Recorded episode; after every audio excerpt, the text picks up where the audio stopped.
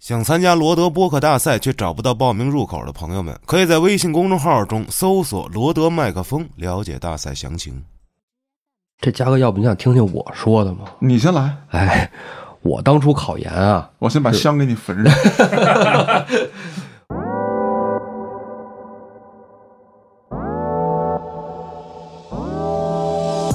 我申那个研究生的时候是有中介帮我的，也是他们建议我去学这个专业，因为这个专业既可以去做一些商业的 case 什么的，然后也会用到你学到的计算机的基础去分析数据。商业 case 嗯就是商业亲嘴儿 吗？案例哦，假如你当初也考上了研究生，然后那个收入对你来说也很可观，你还会冲出来吗？他肯定考艺术类，他就说考研肯很喜定考欢艺的，术你类。就艺术类的呗。比如你那我就上哪儿找工作去？不是考艺术就是艺术家了，跟家都是艺术家，跟家玩儿，你不知道吗？玩儿自己。对吧？玩自己吗？不性现在侵什么的，就这种事儿我倒经历的不多，经历的不多。 讲讲你， 讲讲你经历。讲讲那为数不多的那几次。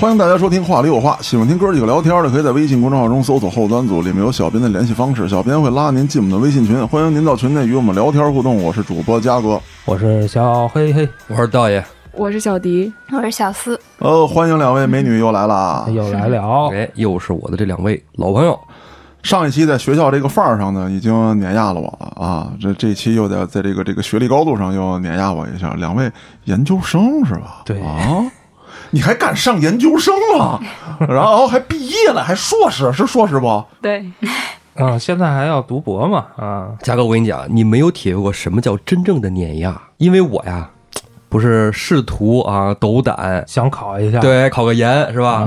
咱也往这个知识分子的这个是吧圈子里融入一下然后啊。被知识分子大嘴巴子晾回来了。哎，对，左右量那种啊。我们这圈子有你什么事儿啊？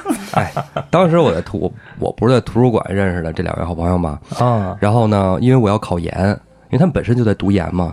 然后我想就是来了解一下这个考研的这个方式方法呀，或者一些学习的思路啊。然后发现考研没有《水浒传》这个科目是吧？哎，在我就问小迪的时候，我说那个呃，你考研的时候是一个什么复习状态，或者你有什么复习资料可以分享吗？道爷，这个我可真的是爱莫能助啊！我当时是保的，你看，当时 当时我就是被这样暴击的，你们知道吗？体会到当时我心情了吗？好样的啊！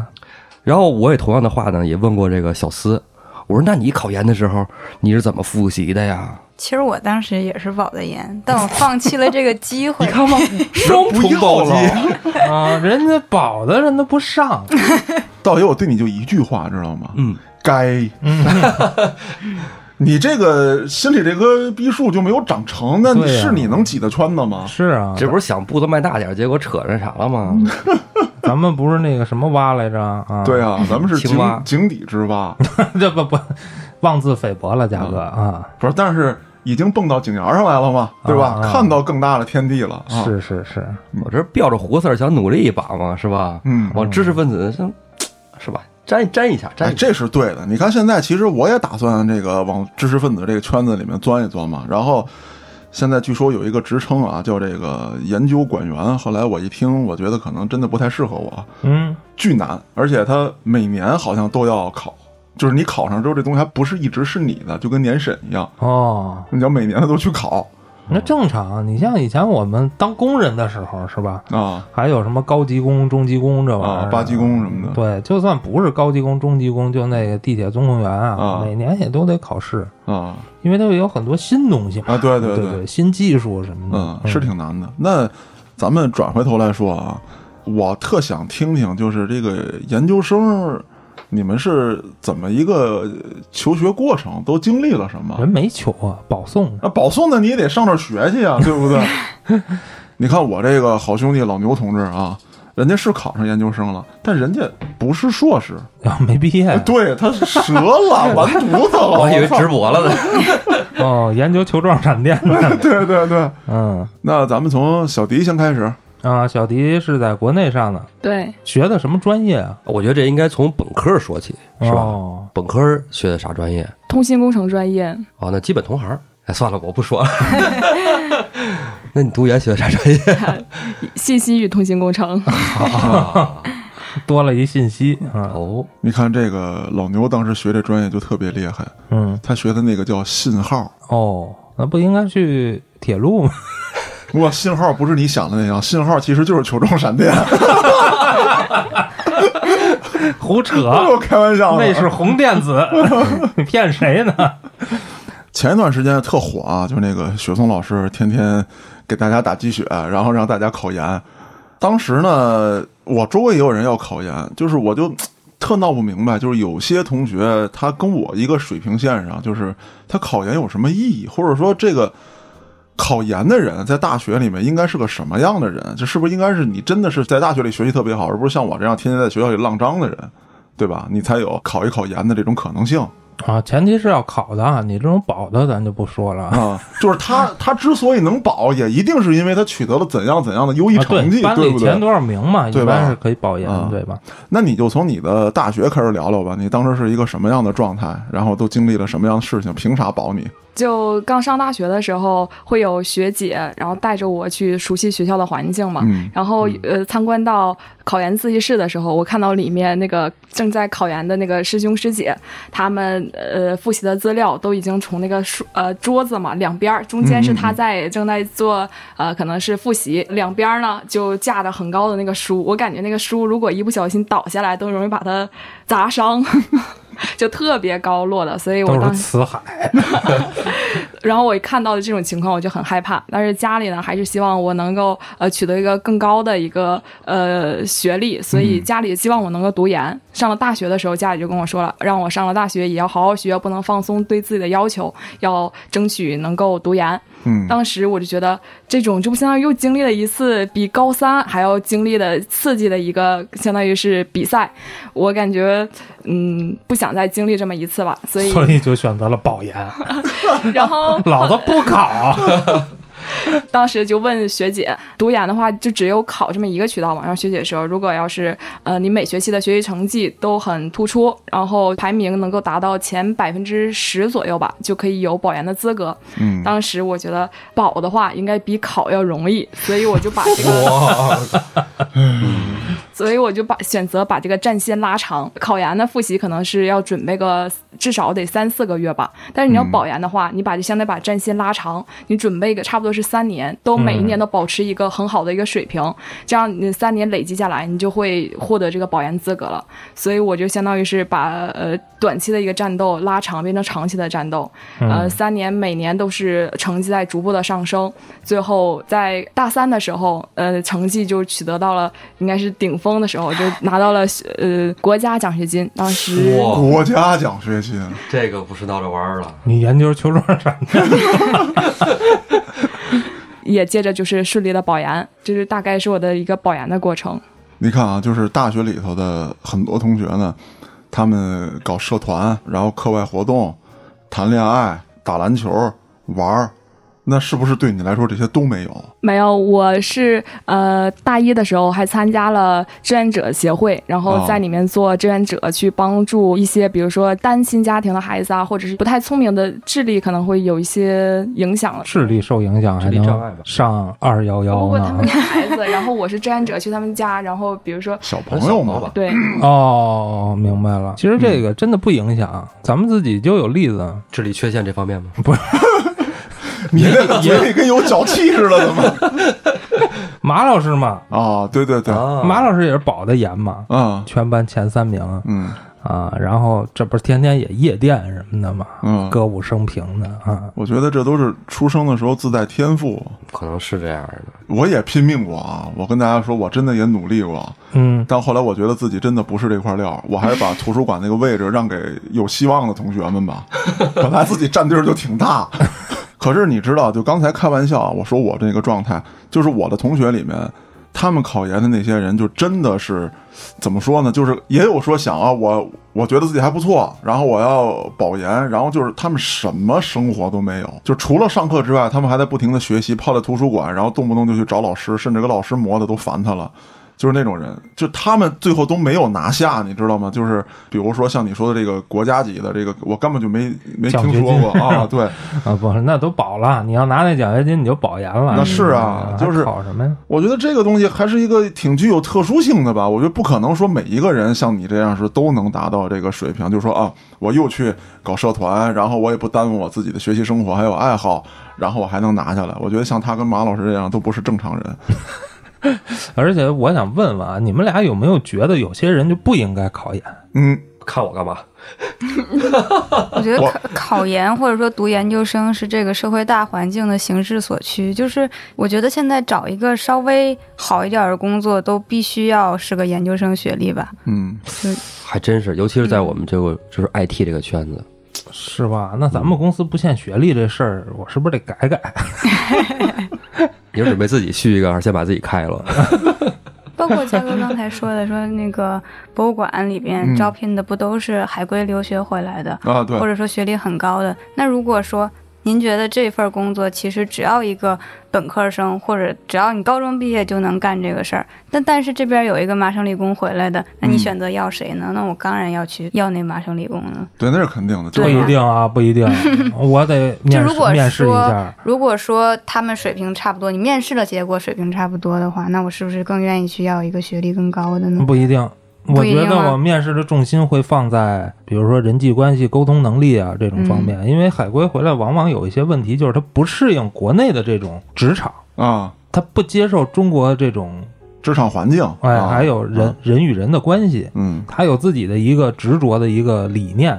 如果要是这样的嗯话，我还真得考虑考虑啊。哎呀，说到这儿还是挺神奇的。就是前一段时间去招聘的时候，其实我们定的这个不太高，因为是要招讲解员嘛，就是大家大专以上学历能够会看说得话懂就行， 就是主要是你能看得懂讲解词就可以。一啊些对于文物的介绍，一些东西，一些这个史记当中的记载，对，呃，古文你能读懂，大大概知道什么意思，所以没有要求太高的学历。然后结果来的人，这个海归的，然后呃这个硕士的，什么什么之类，来了一大堆。然后其实说到这儿算题外话了啊，就是现在就业压力这么恐怖吗？就是我们的给的工资也不太高，然后就削尖了脑袋往这儿钻，有意义吗？内卷嘛，你跟我这儿关键你能卷什么，对不对？他没地儿卷去了 呗。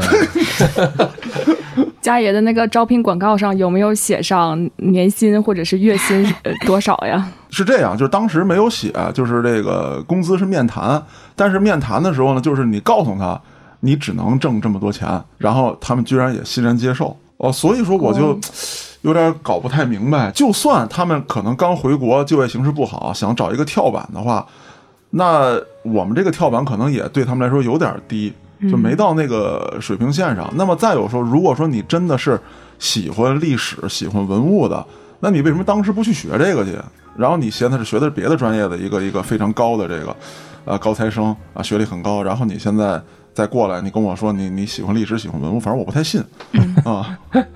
那说到这儿啊，就正好向小司提问了。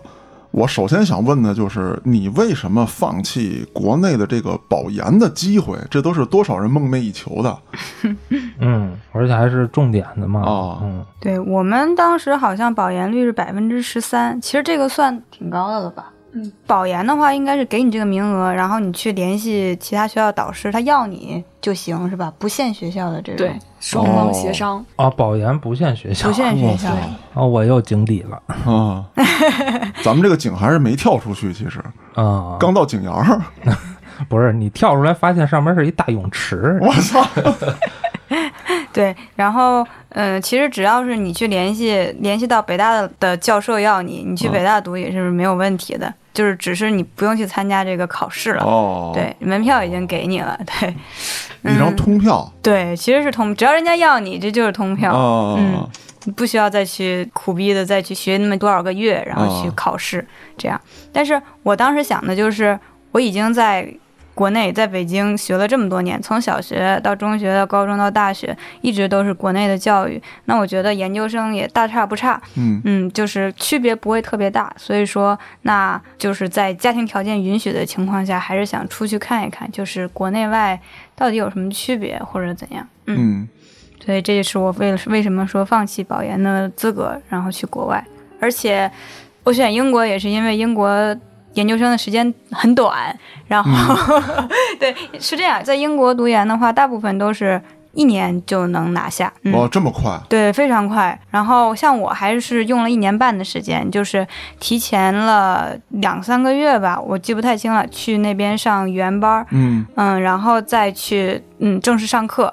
之后你考完试，你会去做要求你做三个月的毕设，所以满打满算下来就是一年半的时间吧，在英国。嗯，那在英国这一年半，这个学习状态是个什么样的状态？也就是怎么讲，就是研究生是不是也就是跟高三那感觉一样，你要不断的去学习知识，然后不是吧？啊研究生，你看这名儿，咋研究呢？他就得跟有着有啊课题是吧？对，对对，跟着导师，他就得去搞一些实际的研究了吧？就是得把这球状嗯闪电做出来，是不是？你就研究那数学模型，主要是你知道吗？啊哦，这个我觉得国内外就有点差距了，尤其是跟英国。我先说国外吧，其实国外我感觉更像国内的研一，就是研一都是要去，就是跟着大班儿去上课的那种，哦嗯，有点像大学的生活，不像研究生的生活。然后英国的研一的话，大概就是上半学期你去上课。你去选各种课去上，下半学期也是选选各种课去上，然后你就期末考试就完事儿了。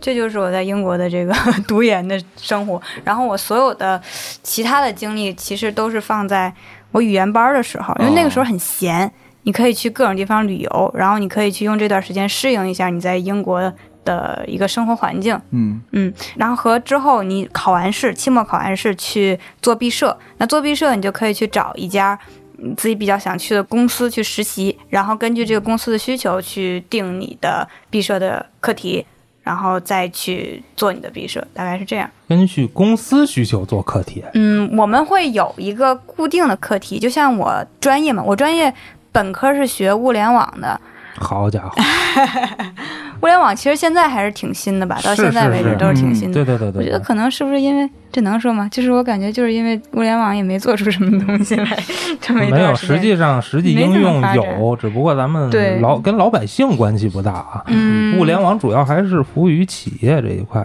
对，比较那多小米家居什么的那种可能也算吧。啊，它还需要点时间吧？我觉对，得我也觉得是需要点对时于间。百姓来说，我觉得还需要时间。嗯，所以像我当时选这个专业，就是觉得它挺新的，将来肯定有发展前途。没毛病，对，嗯，嗯，但实际上所学呢，并没有这么的成熟，这个课程设计也没有那么成熟，所以我们学的东西还是偏编程、计算机这方面儿一点儿。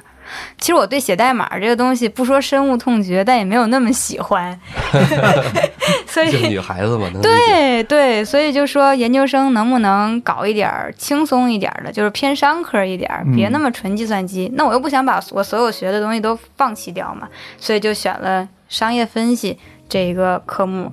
然后我申那个研究生的时候是有中介帮我的，也是他们建议我去学这个专业，因为这个专业既可以去做一些商业的 case 什么的，然后也会用到你学到的计算机的基础去分析数据、探索数据这样。所以就申了这么一个专业商业 case 嗯就是商业亲嘴儿吗？案例。哦一个是 C，一个是，K K，哦，嗯哎，那我怎么觉得你现在工作是搞这个自然语言处理啊？嗯，其实不是，现在的工作虽然更偏向于自然语言处理，但我学的其实没有那么的深。那我说我学商业分析嘛，那分析数据这一块儿，呃，除了比较简单的那种分析，然后可视化，然后也会有复杂的去建立机器学习模型这一块儿。所以，呃，嗯，问个问题，什么是他妈的自然语言？自然语言就是你看啊，风雷闪电啊，导演，你给我闭嘴！我虽然不懂，但你说的一定不是。自然语言处理就是我们日常说的话嘛，自然语言嘛，啊啊！就我理解的自然就是大自然 还有就是文字， 啊就是人话啊人话人话啊，人话，啊明白了。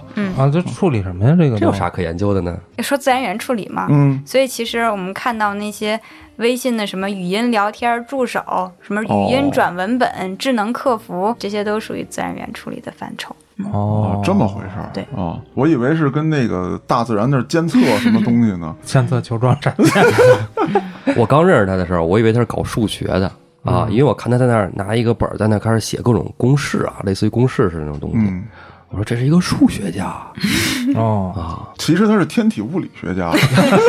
天地物理，不是量子力学吧？要结合，要结合。啊，那小迪，你这边儿有什么区别吗？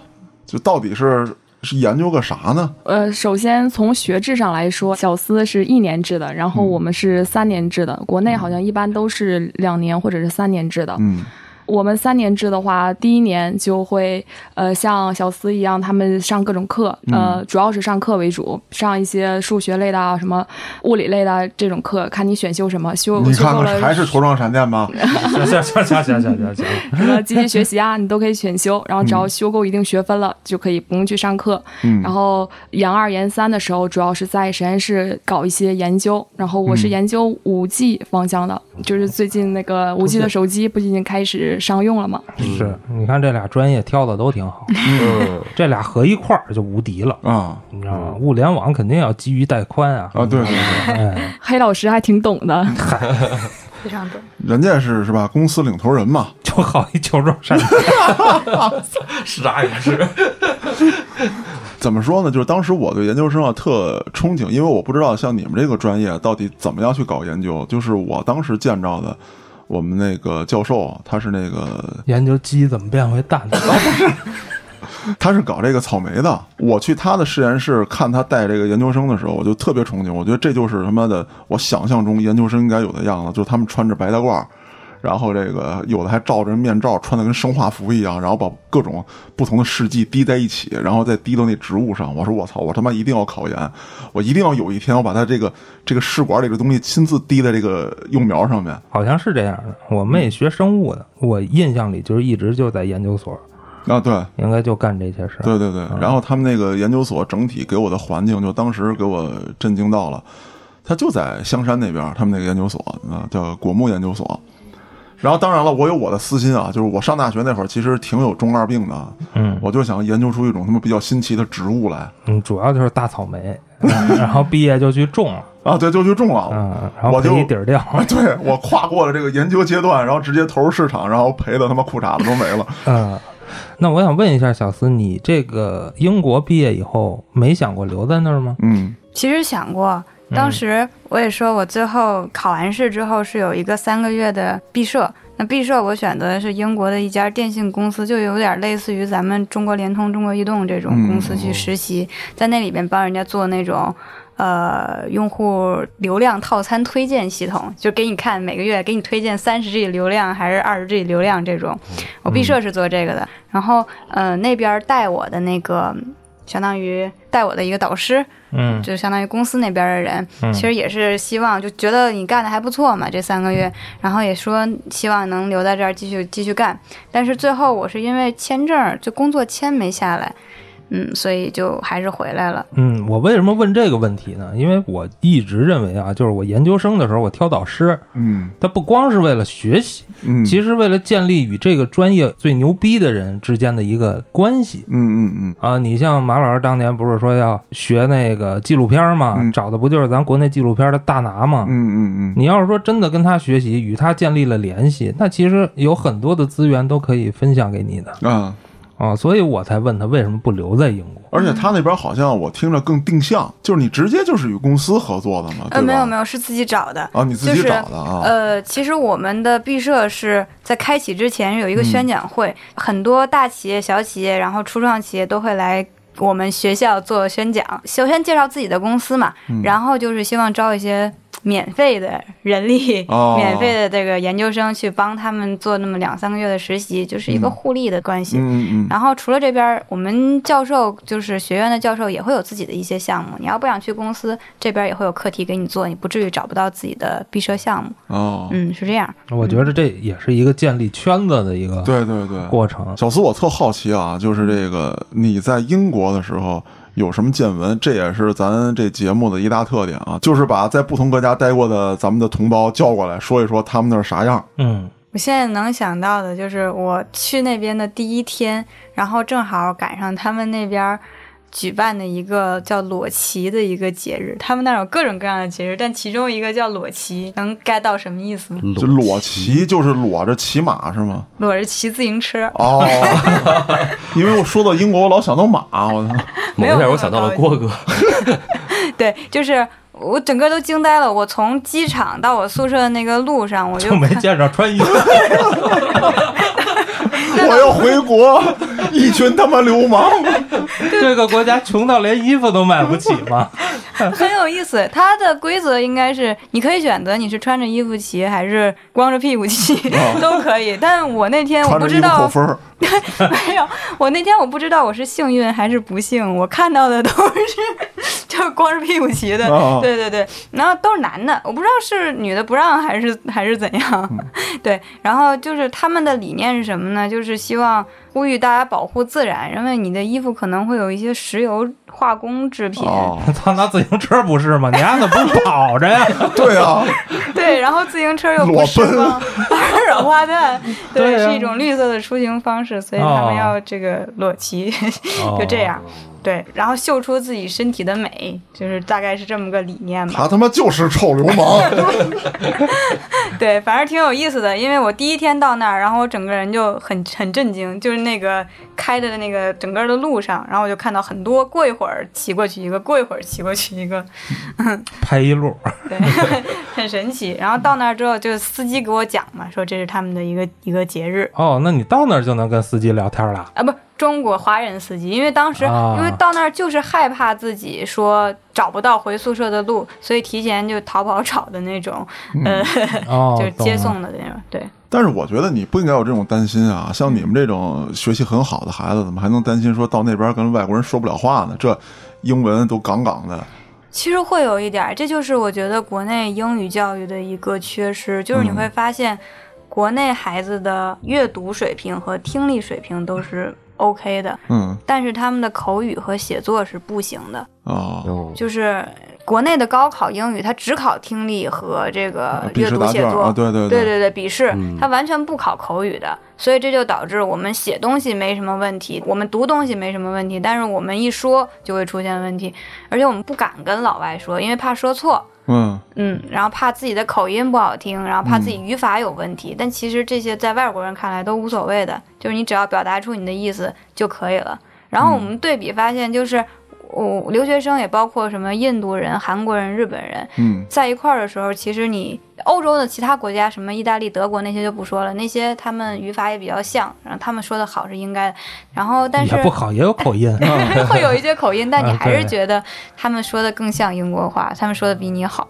哦，嗯， 是咖喱味儿的，怎么听也不像。那他们啊，是没印听度过人这对印度个人就是咱们觉得会有咖喱味儿，会觉得口音很重，你都啊听不懂。但英国人还是觉得他们比你们说的好。他听着舒服而已。那是对 咖喱，这被殖民过的哈，啊，对，他们是没听过这个俄式英语，啊听完他们腿肚子下转筋啊嘟噜嘟噜，嗯日本人讲英语也够一梦的。啊，对，对嗯对对，就是你都觉得那味儿不对，你都觉得这种嗯 Chinglish 听起来还可以是吧？你觉得日本的有口音，然后、嗯呃印度有口音，但是国外的英国本地人觉得跟他们交流起来会更顺畅一些。但是清格力是我现在也能明显的分辨出来了。嗯可能也是没事儿跟儿子听听课呀，是吧？啊包括咱看美剧，现在比以前啊，对对要对，要多要的呃多要对多的多了，所以对纯正的口音现在理解好像比以前也高了一些嗯啊，而且咱们以前的英语老师都是中国人，嗯，嗯，对吧？但是咱现在孩子都直接跟外教说对美国人聊天儿，天天的，而且美国人不说中文，就直接全都是纯英对文交他流甭管多小的孩子，啊，他是一句中文不说，就你爱听得懂听不懂那，但看着是也挺舒服的。那他妈这钱挺好挣啊！我啊不不不不不不，你真听不懂不行啊，你家长该不干了呀。操啊他就是培养的你，你要当一种母语自然语言去跟他交流，啊你脑子里没有翻译这个过程，啊！嗯不是，那你要这么着，回头我也弄注册一账号，我教老外他们孩子说中文去，可以啊。是不是？我指着我拿一个那个我们我们老板那个照片，我指着这叉。 那小司除了这个这个裸裸骑之外，还有还有什么有意思的事儿吗？就是我到那儿也是住的那种宿舍嘛，学校嗯的宿舍，然后你会发现很大的不同就是。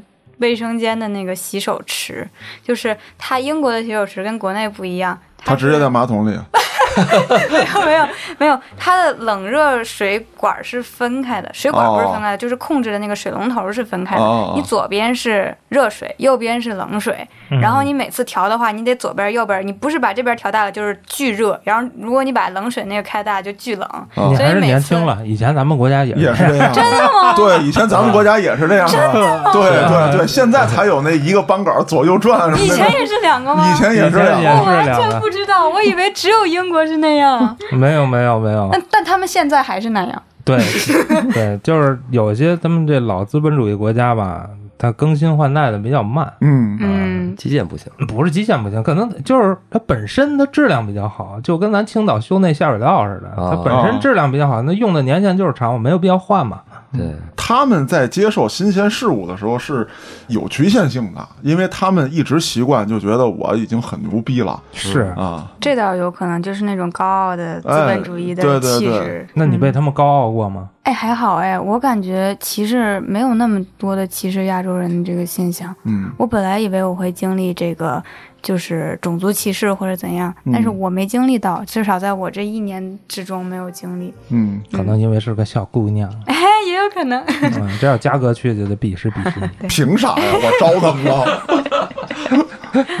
那有一个关键问题，嗯就是英国安全吗？伦敦我觉得挺安全的，啊因为有福尔摩斯嘛，啊哦，对，真的是有贝克街那条街的，你直接坐地铁就可以坐到 Baker Street，然后嗯那条街那儿就画着福尔摩斯那个像。旅游景点儿啊，可以很啊。多旅游景点儿，像伦敦那个《哈利波特》不是有那个国王十字车站嘛？哦哦就在我们上学必经的那个路上，嗯哦九又四分之三车站，有人去撞墙吗？有人就扶着那个推车嘛，他们不是就往上推磕是？没有，那是专门拍照的景点儿啊。哦，真的就是 打卡地，就你排着排队，相当于这个门儿就相当于是那个九又四分之三啊车站那个门儿嘛，然后它是推着那个小推车嘛，那你怎么去拍呢？就是它那个小推车只有一半儿，哦这半面半儿个车对哦对半个车里给您边就没镶有。墙里，对，镶墙里，然后就你就跳起来，然后感觉你正穿过去的那个样 子， 嗯也挺好玩的。啊，我这要搁咱们国家那绝对不行，你在地铁里瞎蹦呢，我操也没事儿，现在有屏蔽门儿，啊！对，那反正人家也得过来薅你来， 你他妈离那儿远点儿，我操，包柱子磕的也不行，那都不行，那对。但咱们地铁里是没有景点儿的吧？就是嗯没有。地铁下边儿咱建的们不是一样，木有景点儿的，对，咱们地铁里是没有景点儿传说挺多的，啊，对，真的吗？你不知道吗？ 不敢自己坐地铁了。呃嗨，倒不是什么特别恐怖的传说，就比如说有一些，比如通往比较重要地方的分叉线路啊，对对，啊，包括这个老的二环上某些车站，它其实下边还有一个车站。哦，对，你说应没该有见过三号线是因为哦，这我好像见过，在二号线的时候就还能再往下，但是下边是对它那个车站一直没有用啊哎。对嗯这其实就是传说有很多，嗯，包括你从苹果园接着往后坐，不还有还有两站？对，到终点站，你要是不下车的话，有时候会轰你，有时候不轰你，还能往后那儿坐过呃去。那那会儿就是一天就两班，对啊你一定要早踩着上那个一点儿班，晚上一班通勤，您对就可以直接坐到福寿岭去了，对，哦，就坐到门口那边了。那出来地铁技校，你看你出来这地铁技校，人那出来是霍格沃兹，我再往后还有呢，那你就过不去 了。对，啊嗯我觉得就是白天什么的都挺安全的，嗯嗯，但是你要是晚上的话，可能会有那种飞车贼，然后骑抢，对，就什么性侵什么的，就这种事儿，我倒经历的不多，经历的不多。讲讲你经讲讲你经历，讲讲讲那为数为数不不多多的的那几次， 就我没赶上，然后我当时也没有什么报道哦 嗯说这种事儿，但是好像说是有飞车贼的，就是你在这个呃大街上走来走去，有的时候我同学，我经我同学的经历啊，就是他把书包都已经背前面了，突然就有一个人骑着车就把你包抢走了，就直接那么哦明抢那种，对，您背前面，他嗯从后边拽；您背后边，他从前面拽。嗯，会偶尔出现这种 意思情一样况，的对嗯，有对足球比赛的时候躲远点儿呗，是哎吧，？对对，有嗯人多砸又砸断的地方比较哦，足球牛氓是吧？啊你说对啊对啊，啊而且像法国、意大利这种飞车贼就更多了。哦嗯，，英国还比他们那儿好一些。英国可能相对是一个比较难移民的国家，，嗯，相对比于较难意大利什么的，嗯啊，意大利那边乱七八糟的，对，啥人都有。就像我们出国，普遍就是英国、美国、澳大利亚。那美国跟澳大利亚应该算是移民的比较多的。像我对现在很多同学都留在美国了嘛，一般去美国留学的，我估计有一多半儿都会留下。因为像我们这专业都是学计算机的，那计算机又在美国是那种高薪职业，嗯是，嗯，所以大部分都选择留下。那边又是移民国家嘛，但英国这边儿就很少。首先给对于他们的外国人开放出来的那些可以留下来的工作签的数量是很有限的，哦，然后大部分的工作签又都给了其他的欧洲国家啊，的同学，那给分到亚洲人手上就特别少。所以我们去英国留学的学生们几乎都回国了。嗯你在的时候脱欧了吗？ 脱了。我高中的时候去过一次英国，那个时候还是没脱欧的。嗯然后你拿着一个英国的签证，其实就是申根签嘛，然后你整个欧洲都能玩遍了。现在你要是在英国有一个留学签证，你都如果你再想去法国、意大利这种地方玩，你得再申一个法签，啊，或者说再申一个意大利签，才能再畅游其他的欧洲国家。然后看他们国家的裸骑去， 直接就裸奔了，意大利， 骑什么骑？意大利人也比较开 放，啊，那据我所知，小迪的这个研究生跟后来干的这工作啊，没有太大关系啊。对，那你现在觉着学这研究生有用吗？还是说这学历只变成了敲门砖了？变成敲门砖是一方面，但是你读研究生嘛，研究生研究生主要还是在搞一些研究。嗯，你通过研究某一领域啊，你可能会掌握一一整套的那种呃学习的技巧和研究的方法。嗯你你掌握了这种研究的方法了之后呢，你可能在接触新的领域，你会比别人更快速。如果你很感兴趣的一个领域，那你肯定会在这个领域走得更远，在这个领域发光发热。哎呀，这价值上的， 接不住了。哎，不过确实有道理，是这啊真的就是样学习方法在至少在 IT 这圈里边吧，不会学习等于你干不下去是，啊。咱学习这事儿，咱不聊过吗？嗯不光你得学，我们也得学嘛。那这个学习这个阶段咱们聊完了，咱们就该聊聊下一步这个就业的事儿了。就是你们的就业经历，还有你们同学的就业经历，我觉得可以说一说了。啊，在这个大市场范围之内，到底是一个什么样的状况？这嘉哥，要不你想听听我说的吗？你先来，哎，我当初考研啊，我先把香给你焚上。我当初考研是什么一个想法呢？嗯因为我大学英语没过，嗯所以呢，我没有学士学位。啊当时考那叫 GCT，如果考上研了，是没有研究生学历的，但是有硕士学位。如果毕业了以后呢，这个硕士学位呢，弥补了我没有学士学位的这个不足啊啊，这么想的。当时就是报的专业，当时我就没想专业啊，就是那种能毕业就成，我就为了拿这 学历，哎，找工作嗯，啊，还是这么想的。这个保研的同志是一个什么样的状态呢？我的同学们在考虑到呃以后市场竞争力这方面，然后同学们一般都会选择呃从事了互联网行业。对，因为怎么说呢？我觉得通信也是计算机大类嘛，对吧？在这大类里选择能挣钱更多的，那何乐而不为呢？这不是数白念了？就是我觉得是这样啊，就是对于大多数这个应聘公司来说，除非是专门从事这个这个这个信息化的公司，否则一般人就听就是你是学计算机的，嗯，然后你们爱怎么分怎么分。然后现在有一个学计算机的这个硕士来了，那我不管他这个具体专业是什么，他就是学历高，然后跟计算机沾边儿。哪怕你是一个学 Excel 的硕士，那我可能也他妈招过来，对吧？ 这个在还有硕士吧我？就举这个例子嘛，我也不知道你们这里头有啥，是不是？无论你是学哪类的啊，只要是说你是学计算机的，哎搞计算机的，就总会有身边人问你，我电脑坏了，你能帮我修一下啊，？对对对对对对，都是这样。那意思就是说，其实工作跟所研究的方向不一定有关系，但还是刚才说的，你经历了研究生，你对学习新的这个领域嗯会有更快的方法。再有一个就是市场真认，你有这学历跟这儿拍着呢，他并不了解具体细节，但是我就要跟我这相关，然后学历高的，那是你们那种单位吧？道爷去的那种单位考的很细的，对，它是专项的单位嘛。你对于其他，你真到大市场上，比如说我去银行，我搞金融等等的，他可能也需要一些这个数据方面的或者计算机方面的人才，那他可能不会细分你的专业。嗯对，其实这在互联网行业也一样，就是吧，也分作两类人，一类呢是专业人才，啊、一类呢就是全能型，俗称万金油嘛，嗯啊，在于如果是小企业的话，像是万金油类的人才比较吸引这个 HR 注意，你啥都会，对吧？你来了任何一个岗位你都能干。那么对于应届生而言啊，尤其是这些呃名校的啊或者是读研出来的这些孩子，我觉得毕业的时候一般都会去大厂，大厂对于专业人才的这种垂直培养也特别有方法。确实，有的人说啊，就是这个一个萝卜一个坑儿，你来了只会干这，你别的啥都不会。对，那我把这一个钻尖了，拿到更高薪水，这也是 OK 的呀。再然后就是说，在这些大厂之间跳槽，并不靠你有多万金油，就靠的是你在某一领域研究的多专多深，而且啊所学什么专业，到最后来进入互联网行业啊，我是这么看，就像这个定向培养嘛，你实习来你就干这个岗位，比如说你是干算法啊，甭管是做哪方面算法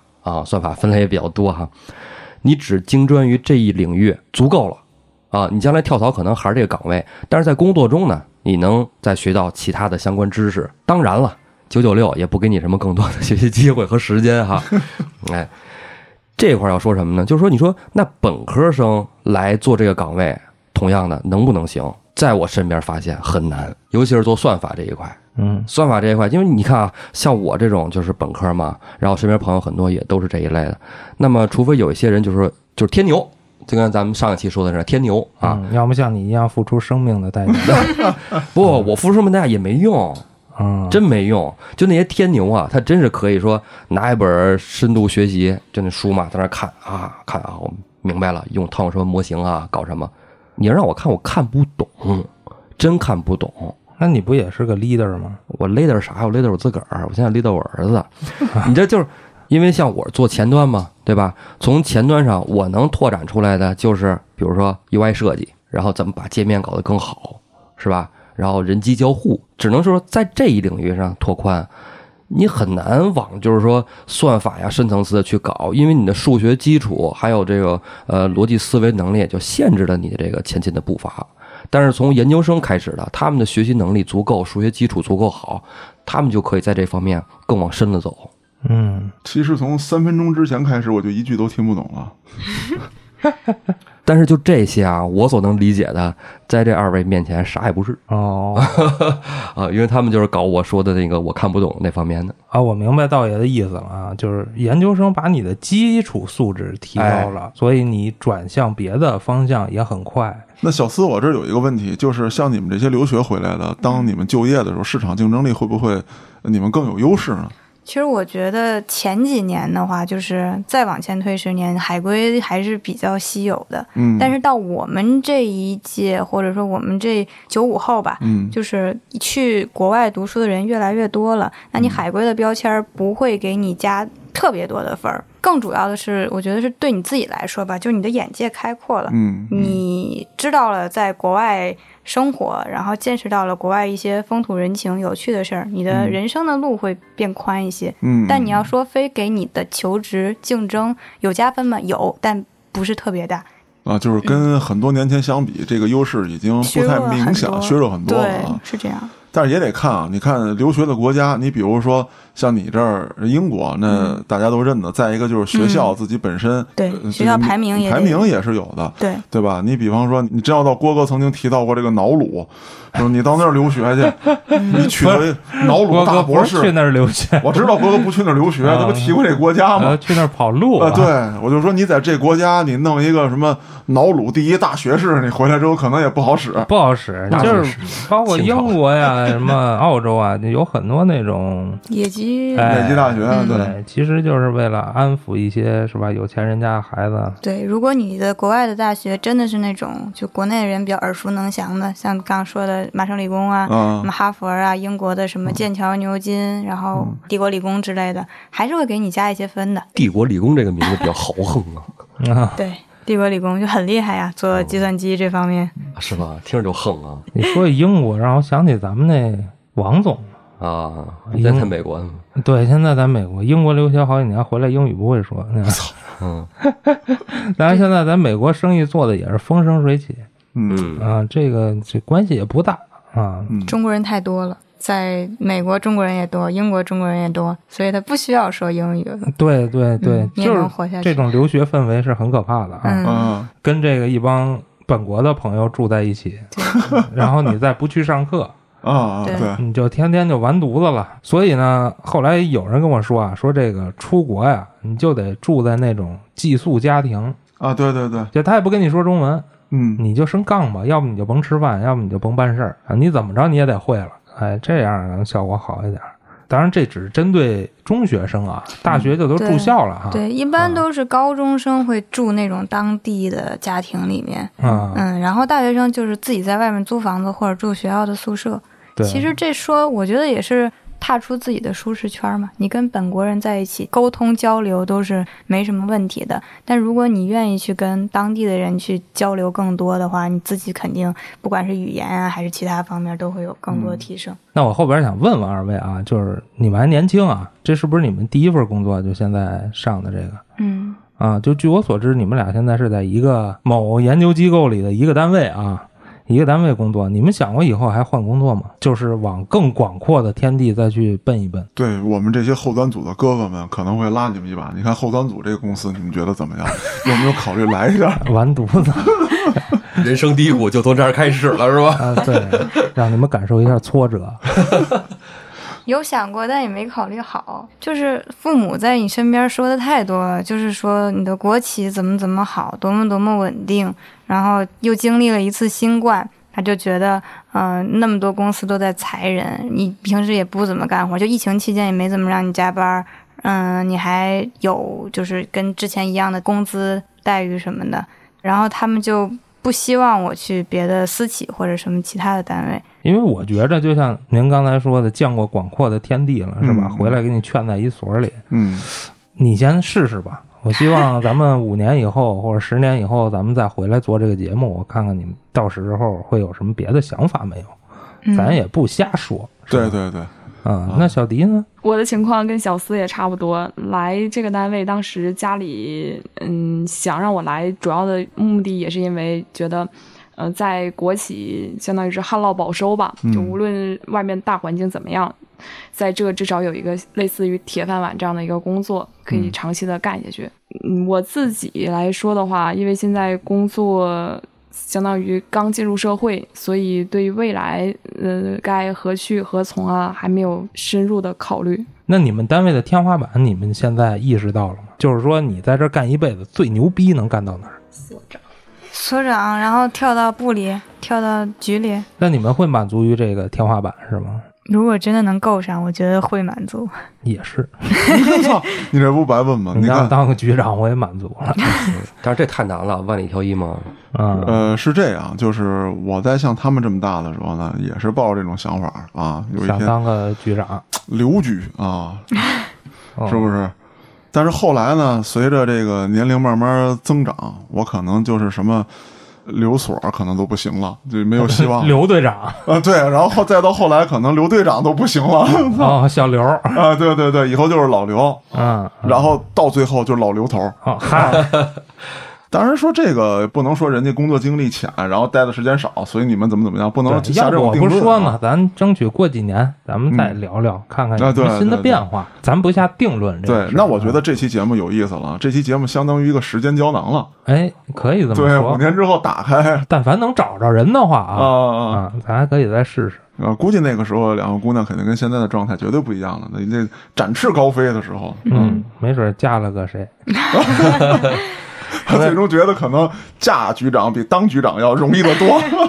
还省心。哎是吧对对哎对对对，刚才其实说到天花板这个问题啊，我觉得天花板啊、真的就跟学历相关了。嗯，就是说，如果你没有一个说比较出彩的学习经历的话，其实很难在晋升途中中一帆风顺。难道不是牛逼的研究成果吗？您都有研究成果了，您咋也是个博士了吧？就是在国际什么什么那一定的一定的刊物上发表了多么牛逼的论文了，一定的嗯是吧，那您没上过 CCF，你博士毕不了业，对吧？啊，嗯，这让我想起最近翟老师怎么了？诱惑了，翟天临，啊好好好，就业是绩每年骂一次， 啊，我觉得这是不是一种啊， 这个流量的一种操作方法 啊？就是每年我都可以借这个坎儿，我走一走啊。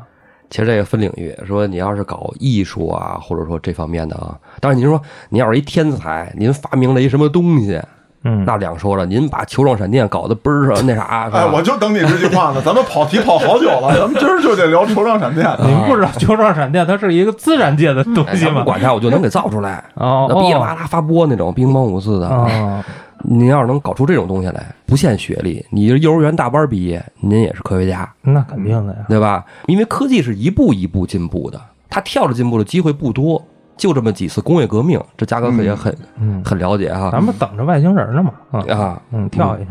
那等太难了，嗯，就是说主动的，就是说咱们说等外星人这件事情吧，它是 它是一个被动的啊，啊，对，要主动的推动科技进步呢，那就是一步一个脚印儿，没有什么那啥可言哈、嗯，发表论文是唯一的途径。那发表论文，首先您不是个硕博，您发谁看呢？是，对吧？肯定是在学校有导师协助，我们把论文发出去，对吧？那这种小的进步，那你首先你这个学历没到那份儿上，啊您也做不了。对首先论文啥套路咱都不知道。其实写论文是有方式方法的，嗯，那没做过这件事情，那你也做不出来。还是研究球状闪电更可靠一些。哎，道爷，你说这个，突然我想到一个事儿啊，挺有意思的。当然说有点题外话啊。就等你题外话了。哎，对，你 看，就是现在多了一个叫民科的这个这个群体，啥玩意儿？民科民民间间科科学学家家啊哦，这不就是那个鸡变回鸡蛋的吗？啊，对对对啊，就靠信念。 哎对。但是你看见没有，就是这些民科有很多领域，你比如说生物学领域的啊，就我要推翻进化论，然后物理学领域的是吧？我要制造地级宇宙速度超越光速哦啊，好家伙但是我到现在没有看到这个，就像你们这个领域的，因为我我今天啊跟你们聊完之后，我突然明白一件事儿，嗯，就是丫连电脑死机都解决不了。啊然后你他妈的，你跟我说你要制造六 G 八 G，那不可能，他民科不了，他科不了他。啊然后包括这些论文啊什么之类，这真的是把一电脑给你，你得给我敲出东西来，他他他来不了。哦，这硬科学。对，这是硬科学啊。 嗯你看，嘉哥刚才你说这个吧，我就特别又有感触啊。嗯，咱们一直在说科学，科学，那难道玄学就不能跟科学相提并论吗？ 你看这个，哎，你别说，这两天我受了点启发，我还啊真他妈想学学。嗯我在某平台上我看一个成功人士发了一条短视频，说啊这个教你怎么成功啊啊，教你怎么在短时间内翻身啊啊。他说你要学一项技能，这什么技能呢？就是有钱人非常需要的技能。啊，我第一时间我就想到了玄学。哦，风水对啊，就是我有什么只能找我呢？啊这干什么的不多呢？嗯，那你你不如炼 丹，对吧？他们有钱人他就想多活几年，你给他炼丹。哎，你别说，这靠谱啊，这个嘉哥，因为他验证不了。哎，对，哎，你吃下去你就长生不老。咱别说长生不老，咱要成一套戏，道爷先掐指一算，孙子你就活不过八十 二，然后咱就给他吃丹药，他只要活过八十三，咱就算赢了。不用，他只要给钱，咱就赢啊了。对对，明年你死不死跟我没关系了，你知对道，吗只要这这药是不是我们毒死你的就对，行。所以我说你这事大儿卡车咔对压过去，跟药没关系。验证不了。 对哎对你对吃我们道爷研究这个长生不老，交钱。长生不老太扯，你这炼丹啊，嗯现代也炼丹呢，现在咋不炼丹呢？同仁堂炼的不都是丹吗？那不是练出来的呀。那不是配出来大药丸的吗？哎，你别说那大丸子，那你说古代皇帝吃那不也是大丸子吗？只不过就有点毒而已，怕点啥的，是不是？都都死得早。啊哎，你看像那个咱们那个屠呦院士啊，研究那个青蒿素，对不对？那治病救人，那也是炼丹啊，对吧？啊嗯道医道医嘛，道和医不分家，是不是？哦哎，古代十道九医一说嘛，那是吧不是也研究草药的吗？药王爷哪儿来的是吧？苏思密达那不研究就草药吗？是不是？嗯，这个你说人改变命运啊，通过玄学那有道理，是吧有？道理。当然啊，你看，虽然我是通过这个知识来稍微改变了那么一点点小命运啊，嗯，通过读书肯定是最简单的。为什么呢？因为咱们自古以来有这个套路，是啥套路呢？啊，这叫什么？一命二运三风水，啊，对对对对，对吧？这大家都知道。嗯，嗯，比如说这俩牛蛙，嗯，哎，这这这命哎，命运气嗯啊，然后这风水也很重要，这就不用多说了，是吧？咱们嗯中国大家都很了解啊，风水很重要。嗯四积阴德，五读书。四积阴德，您多做好事儿，多做善事儿，是不是？哦那五呢，不就是读书吗？是吧？您改变命运最好的方式，那从上往下捋到这儿来，就这一个能做的事儿。对，您看啊，前面那么都挺重要的， 哎啥也干不了哎啊。，对，哎基因德也能干点儿，呃，能干点儿，啊对，对哎对，但是你不能天天助人为乐去，是吧？嗯，哎前那嗯三位咱是干不了，对前三位肯定是不行。六名七相八敬神，操，还有呢哎，有啊，啊，哎，名字是吧？相貌是吧？你名字可以改名嘛？这不净是找大师看算这改名的吗？是吧？啊嗯？整容哎，对，微整是吧？点个痦子什么的，哎，给你泡拳，痦子也不能瞎点啊，这脸上痦子也是很讲究的，嗯，这就是相学。咱这不说这个啊，嗯敬神说白了就是有个信仰。跪拜，嗯，但是咱说信仰啊，你说这个信神、信佛是信仰，信知识、信科学也是一种信仰啊，是啊，对吧？对啊，哎，在知识的海洋里遨游是吧？扑腾扎猛子什么的，是久交贵人识养生。没完了，我怎么觉着？哎，久交贵人，那你身边有个贵人是吧？嗯，那我原来一朋友就是天天这样的，哎，要一大哥帮我，我早发了，废他妈话，我他妈也知道， 大哥帮谁谁都发是吧？啊，嗯嘉哥就是我贵人，啊道爷也是我贵人，嗯，我们都是给你跪下的人，我觉得那哥们儿其实说的不对，你找一大哥可能帮不了你，找一大姐可能还行。哎哎，对喽，哎， 然后就是养生了，嗯，我觉得这个养生这个事儿特别适合你们，你们这九九六的，你们赶紧养养生吧，当务之急，嗯真的当务之急。啊所以说呢，就是可能应该先把工作辞了，我说你没毛病啊啊啊，哎，先活下来啊。啊！辞了加入后端组啊！看嗨，你看这两个姑娘啊，如此透彻的水汪汪的眼睛被两个花厚容厚月的貌厚厚的眼镜片挡住了哎，啊！柳叶眉丹凤眼，嗯，人家人就懒得配隐形了，唇红哎齿白，窈窕多姿。你说，又狗狗又丢丢，哎，又狗狗又丢丢，哎，串这个台了啊，哎，其实你这说到这个话题上了啊，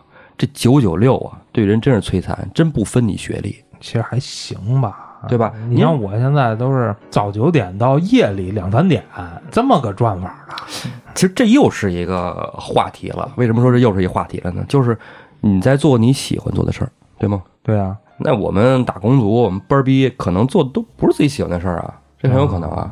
那黑老师，我现在问你个问题：您说假如你当初也考上了研究生，然后那个收入对你来说也很可观，你还会冲出来吗？他肯定考艺术类，他就考说研他肯定喜考欢艺的术类，你就艺术类的呗。对啊。你比如你那我就上哪儿找工作去？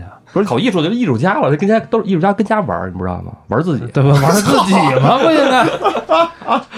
搞艺术上什么研究生啊？艺术家也有读研的，你看那个是吧？翟导演是吧？艺术这圈儿主要还是看作品，嗯哎啊，很少有说哪艺术家你说他哪儿毕业的，嗯对啊，除非那些第几代、第几代导演就爱标榜嗯那个。啊，但是其实别的领域我这很少啊，哎，说到这刚才我那话题啊，我觉得还是得问问这个小迪跟小四，你们现在做的是你们想做的，或者你们喜欢做的，并且甘心情愿为之付出一生的吗？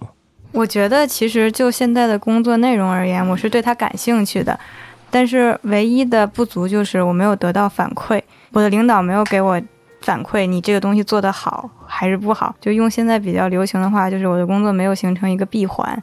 哦啊，这个有道理。他们工作时间还短嘛，对对，他必须得有正反馈以后，他觉得自己有价值了，他可能才有说爱不爱这份事业的那个感觉。我我觉得是这样，对，就不像嘉哥从小就觉得我要逮人啊嗯，他此生的目标就是我得逮 人。对，你看这四十了，我也得上台逮人。这说完嘉哥就说道爷是吧？嗯那你是吧愿意为之付出一生吗？这个吧，说实话，我还真不愿意。